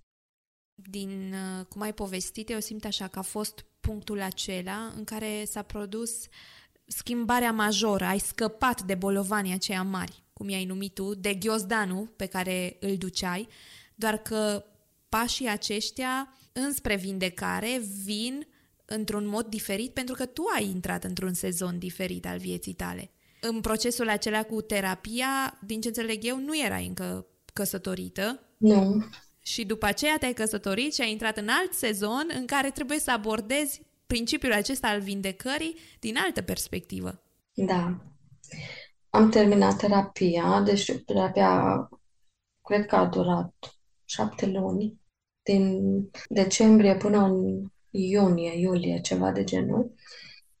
Iar apoi a urmat, uh, deja era uh, corona, timpul coronei, a urmat un an în care eu m-am bucurat pe deplin de faptul că sunt single. Să mă bucur de mine. Wow! Lucru pe care până atunci nu l-ai făcut. Nu. Nici nu eram prietena mea, eu. Să zic, cea mai apropiată prietenă pe care pot să o am sunt eu. Am început să nu mai fiu atât de critică, să nu mai am atât de multe așteptări de la mine, să nu mai împlinesc așteptările celorlalți de la mine. Am, am renunțat deja la roluri pe care le aveam față de anumiți oameni în viața mea. Dumnezeu a făcut curățenie în viața mea, a scos oameni din viața mea, iar pe alții i-am scos eu. Deci s-a întâmplat o igienizare așa pe mai multe planuri și a readus o prietenie mai veche, o fată cu care am locuit în aceeași locuință, însă atunci nu am reușit să, să legăm o prietenie, însă în acest timp de corona ea stătea singură eu stăteam singură și într-o zi au zis, nu ai chef să vii să vezi unde m-am mutat, e așa de frumos la mine, am un pârâu aici, am smeura, am mure, am strugurei, nu vrei să vii? Și am zis, Doamne, Adina, dacă tu ai ști, eu ieri am făcut o prăjitură cu rabarbară și m-am gândit oare cu cine aș putea să o împart. Așa că, sigur, vin la cafea și la smeură și vin și cu prăjiturica și incredibil ce prietenie s-a putut lega și ține până în ziua de astăzi. Adică așteptam să vină weekendul, noi să putem să facem ieșirile acelea la munte, la lacuri, niște drumeții spectaculoase în care, pe care tot Dumnezeu le-a folosit spre vindecarea mea. Adică să cucerești un munte e ceva. să ajungi în punctul acela în care spui nu mai pot aici, mor, dau sufletul și să stai să te odihnești 5 minute și apoi nu, că eu vreau să ajung în vârf, acolo vreau să ajung și oricât de greu ar fi, oricâte pauze ar fi necesare, eu ajung acolo în vârf. Iar ea a fost prietena aceea care a fost aleasă de Dumnezeu pentru că ea s-a oprit cu mine la pauze. Îi ziceam, te rog, du-te tu în fața noastră. După mine mi-era rușine și oarecum jenă că o țin din bucuria ei, pentru că ea, ea era ca o, ca o pană pe munte. Dar nu, eu am ales să, să, să stea cu mine și să mergem împreună. Lucru care iarăși a contribuit la vindecarea mea. Am mers împreună, n-am mers singură. Nu am fost singură. Au fost așa de multe lucruri care s-au legat una după alta, incredibil. Iar când ajungeam în vârful muntelui, spun, vreau să mă duc și pe coasta aia, vreau să mă duc și pe pista aia și pe vârful ăla și să-mi iau cât mai multe vederi, să, să spun așa. Și asta, știi ce a dezvoltat? O capacitate de a avea mai multe perspective asupra situațiilor în viață. Mă duc și acolo și pe stânca și sub stânca și mă duc să văd cum se vede lacul, cum se vede muntele, cum se vede pădurea. Eram fascinată, eram și am zis, wow, ce bine că am ajuns acolo. Și așa am ajuns și cu vindecarea și așa ajung și cu vindecarea. Da, exact. Urcarea asta pe munte e o analogie foarte bună pentru vindecare și cum urci și pe un munte și pe altul, iei toate problemele la rând și trebuie să le cucerești, să le învingi tu pe ele, chiar dacă mai faci o pauză, 5 minute aici, 5 minute mai sus, dar când ajungi în vârf, te bucuri de răsplata efortului pe care tu l-ai depus până atunci. Da, m-a învățat și să fiu perseverentă, să, să nu renunț și să zic, ok, am o problemă, situația asta este foarte grea, nu trebuie să se rezolve mâine, poate să se rezolve și săptămâna viitoare. Îmi permit să iau o pauză de la ea. Oricum nu am o soluție acum. Mă opresc, iau aer și să știu, oricum resursele vor veni în fața mea, oricum ele sunt la dispoziția mea, resursele. Doar să fiu eu orientată spre resurse, să le recunosc și să le folosesc. Asta, asta am învățat. Mm-hmm. Da, wow, ce transformare așa a perspectivei și mă bucur de prietenia asta pe care Dumnezeu ți-a adus-o chiar în pandemie, când mulți ne-am luptat cu singurătatea. Dar, uh, dincolo de tot ajutorul ăsta pe care l-ai primit, neiertarea e o mare durere în inima multor creștini, chiar dacă nu vor să recunoască. Iar uh, trauma prin care ai trecut, mi se pare că îți dă voie să ai uh, inima aceasta neiertătoare pentru că ai trecut printr-o traumă, nu știu dacă pot să zic, extrem de dureroasă, dacă există tar- traume extreme și cumva îți e validată partea asta de neiertare și sunt curioasă cum ai gestionat să faci curățenie în inima ta, pentru că se propagă ideea asta că dacă noi nu-l iertăm pe celălalt, nu-i facem rău lui, ci ne facem rău nouă, că povara tot noi o ducem, povara neiertării. Și atunci în ce stadiu ești tu? Ai avut capacitatea, ți-a dat Dumnezeu această capacitate de a reuși să îl ierți pe cel care a produs acest abuz în viața ta sau încă te mai lupți? Această um, poveste a iertării îmbracă mai multe fețe acum la mine. Tot acest proces în care am fost, în momentele acelea intense, la seara, înainte de a mă pune în pat, a fost câteva zile la rând în care mă urmărea acest gând. Eu trebuie să-i spun lui Dumnezeu că-l iert. Eu trebuie să-l iert pe Dumnezeu. Eu am fost dusă la binecuvântare. Numele Lui a fost peste mine și mie mi s-a întâmplat asta și nu înțelegeam. De ce? A venit și seara aceea când am zis, te iert, Doamne, și în sfârșit am adormit liniștită. Cred că Dumnezeu s-a uitat și a zis, bine, mă bucur că ai ajuns aici. Nu înțelegi tu ce s-a întâmplat, dar nu l-am văzut și nu l-am perceput ca pe un Dumnezeu care s-a supărat pe mine, absolut deloc, ci cred că m-a văzut, wow, cât ești de autentică, ceva de genul. și a fost o mare eliberare momentul acela. Știu că nu este de înțeles, pentru că foarte mulți creștini nu pot să înțeleagă cum unii merg să negocieze cu Dumnezeu, dar aminte să-L ierte. Însă este o, o situație extremă în care are parte și de fapte extreme, să spun așa. Însă nu. La un moment dat, David îi spune lui Dumnezeu, noaptea când tu m-ai cercetat, n-ai găsit pe gura mea altceva decât ce a fost în gândul meu. Și cred că asta l-a făcut pe David să fie un om după inima lui Dumnezeu, pentru că știm cu toți că n-a fost, n-a fost perfect și de acolo am învățat nu mă mai ascund, nici măcar față de Dumnezeu, adică oricum ce e în mine, El vede. Oricum gândul acesta a fost în mine și El l-a cunoscut înainte să-mi, să-mi ajungă pe limbă, nu? și mi-a ajuns, iar pentru mine a fost ceva care mi-a produs o ușurare. Ei, cu timpul a trebuit să mă iert pe mine, pentru că am fost atât de critică și atât de exigentă cu mine. Și să mă văd, de fapt, acele cicatrici nu mă fac mai urâtă, ci contribuie la frumusețea mea. Și să încep să văd că, de fapt, identitatea mea și personalitatea mea este una foarte caldă. și că oamenii sunt atrași de, de asta și eu începusem să percep la mine lucrurile astea, iar Dumnezeu venea cu susținere și îmi vorbea în direcția asta. Mi-a trimis oameni să spună, mirosul tău este foarte plăcut, tu ai un dar de a face oamenii să se simtă uh, o familie, ca aparțin. Deci Dumnezeu întărea toate lucrurile astea la mine. Așa am reușit să mă iert pe mine, să-l iert pe, pe cei doi, să spun așa. Am luat decizia respectivă să iert.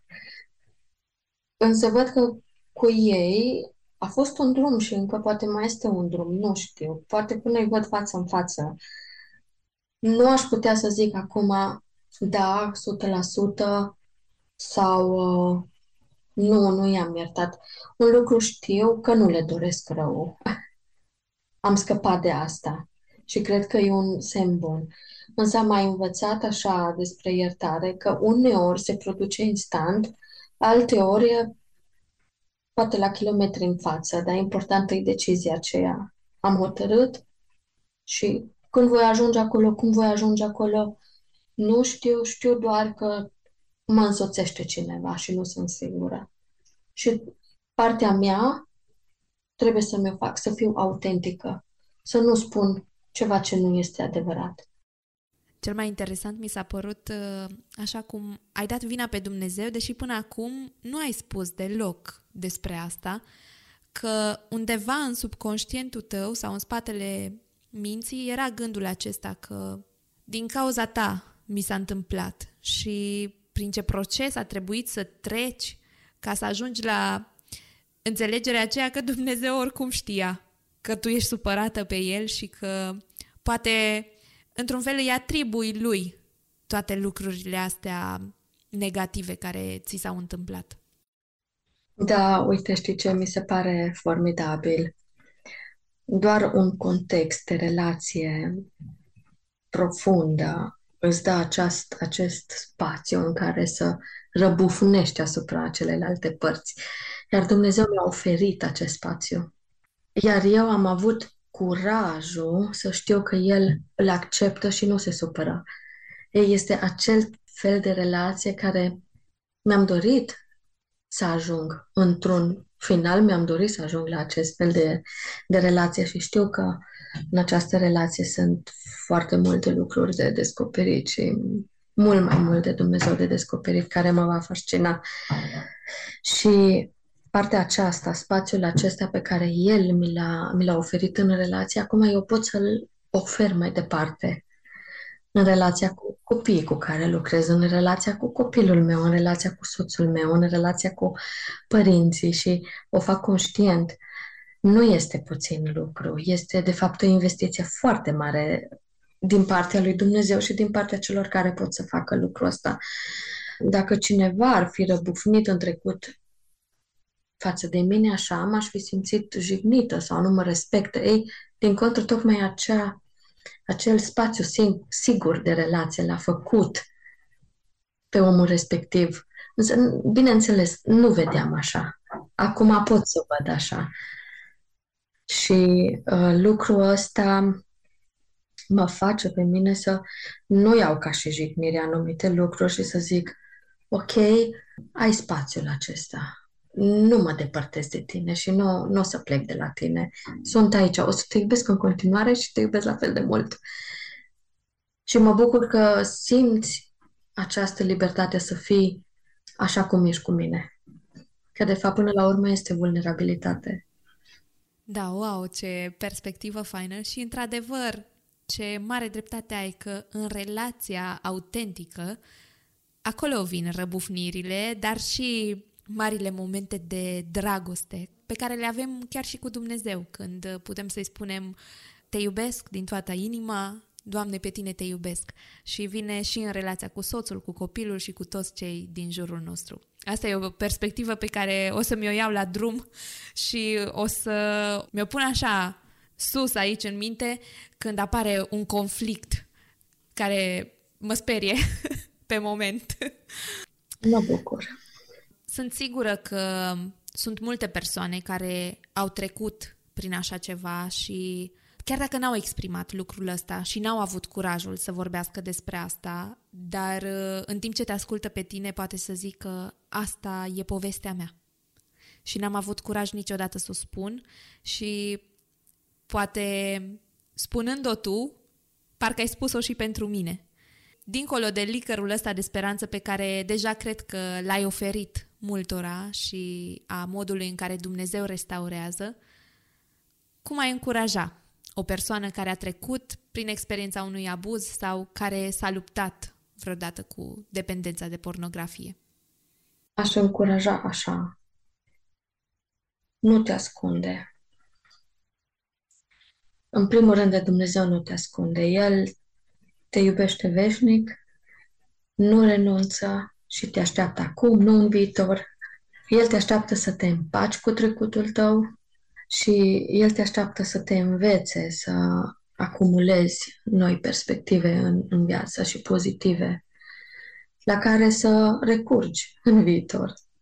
Adică pe mine Dumnezeu m-a învățat să cultiv semințe pozitive, să mă concentrez, să număr binecuvântările, binefacerile din partea Lui. Știi, parcă era așa un duh din ăla să văd numai ce nu se întâmplă, nu ce se întâmplă. Să văd acele lucruri mici, ca și zahărul care este peste tot, în orice aliment. Nu îl simțim, nu îl vedem, dar el este acolo. Așa este, așa este Dumnezeu în, în, în uh, viața noastră și aș încuraja oricât de greu ți s-ar părea că nu ești vretnic de prezența lui sau că trebuie să te cureți într-un fel sau altul, să mergi. Nu, mergi, crede-mă, am fost ca un sac fără fund de ură și de frustrare și de ce era urât. Doream lucruri urâte și chiar și moartea acelor persoane. Deci nu, nu, nu pot să mă laud cu asta, însă ele au fost parte din mine și le-am dus ca niște șerpi foarte mari care mă tot mușcau și mă tot mușcau și într-un final Dumnezeu a venit și a zis mergeți, gata. Până aici.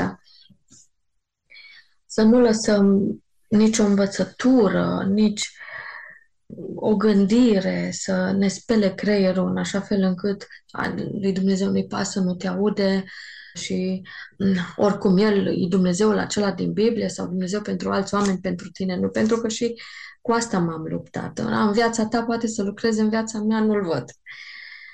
Indiferent în ce stadiu ai fi, în ce stare ar fi, cât de greu ar fi, cât de grea ar fi starea acelea și ce emoții urâte ar fi, nu te ascunde, fugi la el, că ești creștin practicant sau nu ești creștin practicant, Dumnezeu te iubește și te așteaptă și vrea să-ți fie bine. Nu este împotriva omului, tu ești, noi suntem coroana creațiunii lui. Nu suntem nimeni și nimic, avem o valoare atât de mare și ești copilul acela care, pe care el îl strigă chiar cu vocea lui, hai, hai, hai, hai, hai, nu mâine, acum. Îți promit că voi fi răbdător, că te voi iubi, te voi însoți, nu te voi judeca, te voi accepta, numai hai. Așa, așa strigă Dumnezeu. Nu vă mai ascundeți. și mergeți cu toată încrederea că nu veți fi dezamăgiți.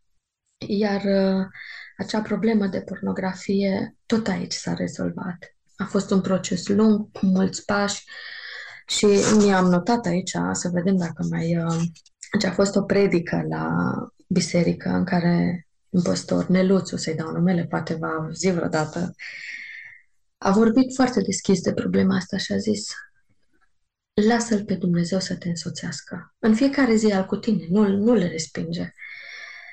A fost mulți pași, a trebuit să descoper care este cauza. Am adus-o la lumină. Am spus, uite, da, mă confrunt, păi ea nu scap, ce să fac? Apoi am privit spre Isus, să privim spre ținta căpeteniei noastre, spre Isus. N-am mai privit înspre diavol și spre ceea ce El a vrut să facă în viața mea și am început să privesc spre Isus și să înțeleg și El a fost ispitit în toate modurile de la a rămas fără păcat și poate să fie un preot milos pentru mine și am citit, El trăiește pururi să mijlocească pentru mine. El este pentru mine, nu este împotriva mea. Și am înțeles că am un preot atât de milos și atât de mare care a făcut, a luat robia roabă și m-a făcut să înțeleg că ceea ce El a făcut la cruce, a făcut și pentru mine. Mi s-a revelat în timpul laudei și închinării, conduceam în laudă și închinare și eram oarecum blocată eu de toate problemele pe care le-am avut, am găsit Isus, am găsit Duhul Sfânt acel moment în care cumva să mi se deschidă ochii dinăuntru și să văd o, o umbră a lucrurilor de la Golgota, să văd silueta lui Isus și răstignirea și un gând atât de puternic, ai fost în mine. Ceea ce s-a întâmplat de deja eu am purtat acolo. Durerea ta și rușinea ta și tot. Tu poți să fii liberă, să începi să umbli liber și liberă și ușoară.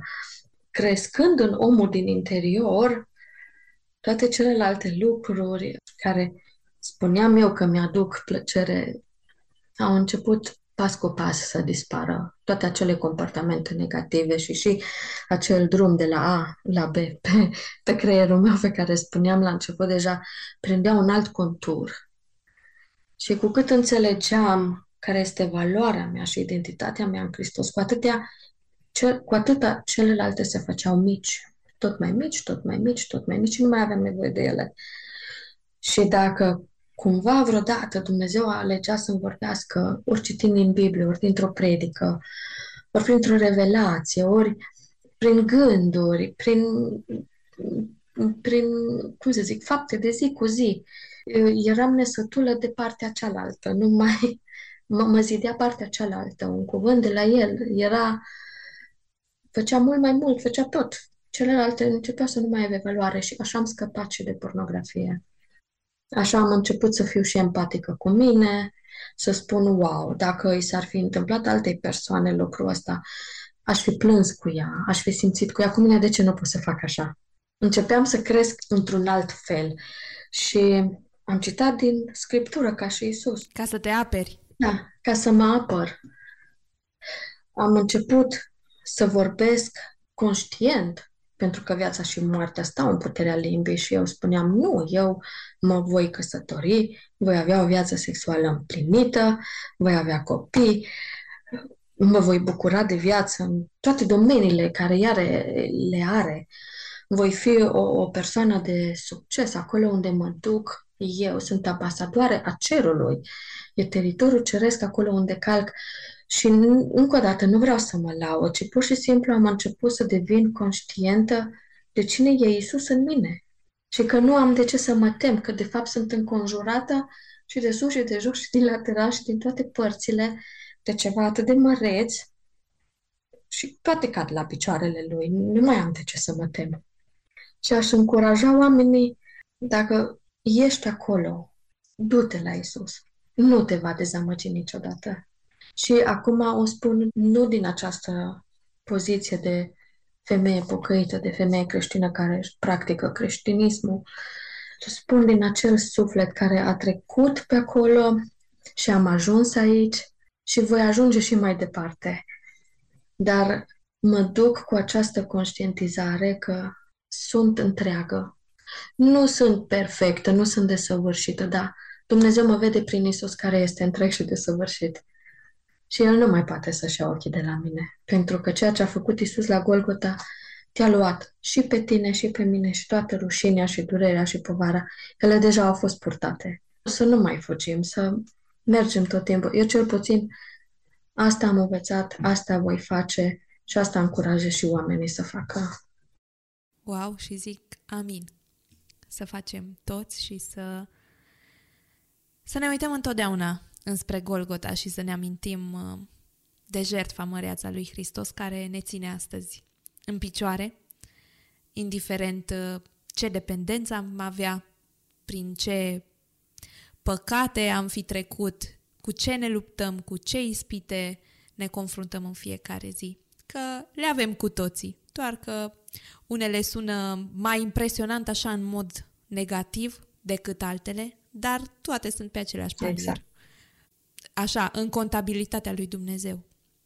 În uh, sezonul 2 uh, începem o nouă tradiție și anume că fiecare invitat primește o întrebare surpriză de la un alt invitat. Oh. Așa că întrebarea care îți revine ție acum pe final este dacă ar fi să iei prânzul cu un personaj biblic, pe cine ai alege și de ce? Pe Moise.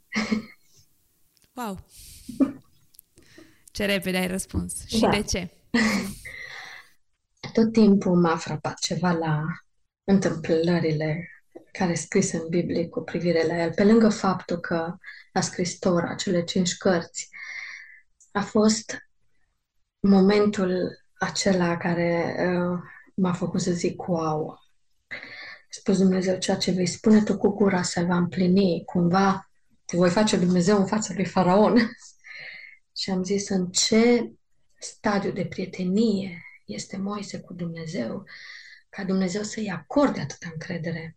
Să spună, tu spune cu gura și eu voi face. Moise s-a rugat și Dumnezeu a făcut să se întâmple. A fost um, ceea ce m-a atras și a stat de vorbă cu Moise pentru că aș fi curioasă. Știu că și el a trecut prin proces. A fost 40 de ani în Egipt, 40 de ani în pustie, apoi 40 de ani, uh, adică păstor cu oile, apoi 40 de ani prin pustie și n-a ajuns în țara respectivă, în țara promisă. Și cumva am fost 20 de ani în România, 19 ani în Austria, să vedem, a- aproape 20, și să vedem următorii 20 pe unde. Cumva văd așa o analogie. Uh, Văd așa primii 20 de ani de pregătire, de pregătire profesională, să spun așa, apoi a fost uh, de prelucrare și acum aștept anii de lucrare, să spun așa. A stat de vorbă cu Moise și l-aș întreba dacă a avut vreodată dorința asta de a renunța. Să spună, nu vreau, nu, nu mai vreau, nu mai pot, trimite pe altcineva. Pentru că în mintea mea el este un om atât de mare. A avut parte și de multă inspirație, deci da, el este omul cu care a stat la masă. Wow! Foarte fain uh, modul în care ai legat lucrurile cu viața ta. Chiar uh, mi se pare wow și ce repede ți-a venit uh, răspunsul. Lili, eu vreau să-ți mulțumesc tare mult, în primul rând că te-ai făcut vulnerabilă.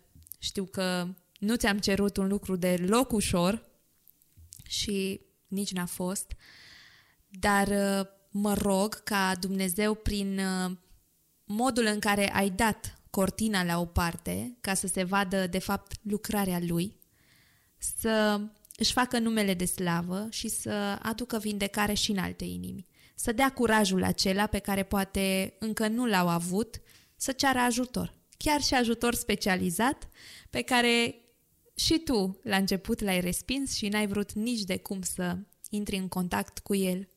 Exact, de asta mi-a, mi-a scăpat, că am spus doar să alerge la Isus, nu, să al- alerge și la oameni care îi pot ajuta cu adevărat, că sunt oameni uh, specializați spre asta și că nu e o rușine. Și anxietatea și atacurile de panică și toate stările acelea de depresie nu, nu sunt uh, o fantomă, ele chiar există. Și cum trupul este bolnav și sufletul poate să fie bolnav și Duhul poate să fie bolnav și pot fi restaurate și vindecate. Deci nu este o rușine. Și cu cât mai repede, cu atât mai bine. Așa e. Eu îți mulțumesc tare mult și sper să culegi și tu roade în urma curajului pe care ți l-ai făcut.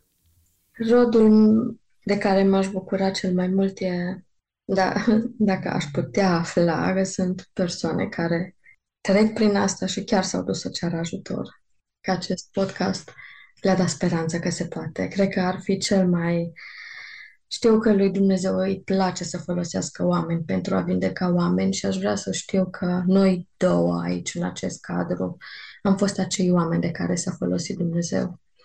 Da, cu permisiunea ta, în contextul ăsta, o să pun uh, poate profilul de Instagram sau altă modalitate prin care oamenii să te poată contacta direct, să Mhm. îți spună cum i-a ajutat povestea ta, în ce mod le-a deschis ochii, poate, către problemele cu care se confruntă alți oameni, nu ei direct, și cum pot să fie ei o sursă de ajutor pentru alții care trec pe aici. Vroiam să-ți mulțumesc, să-ți mulțumesc pentru invitație și pentru căldura pe care ai transmis-o în tot acest timp.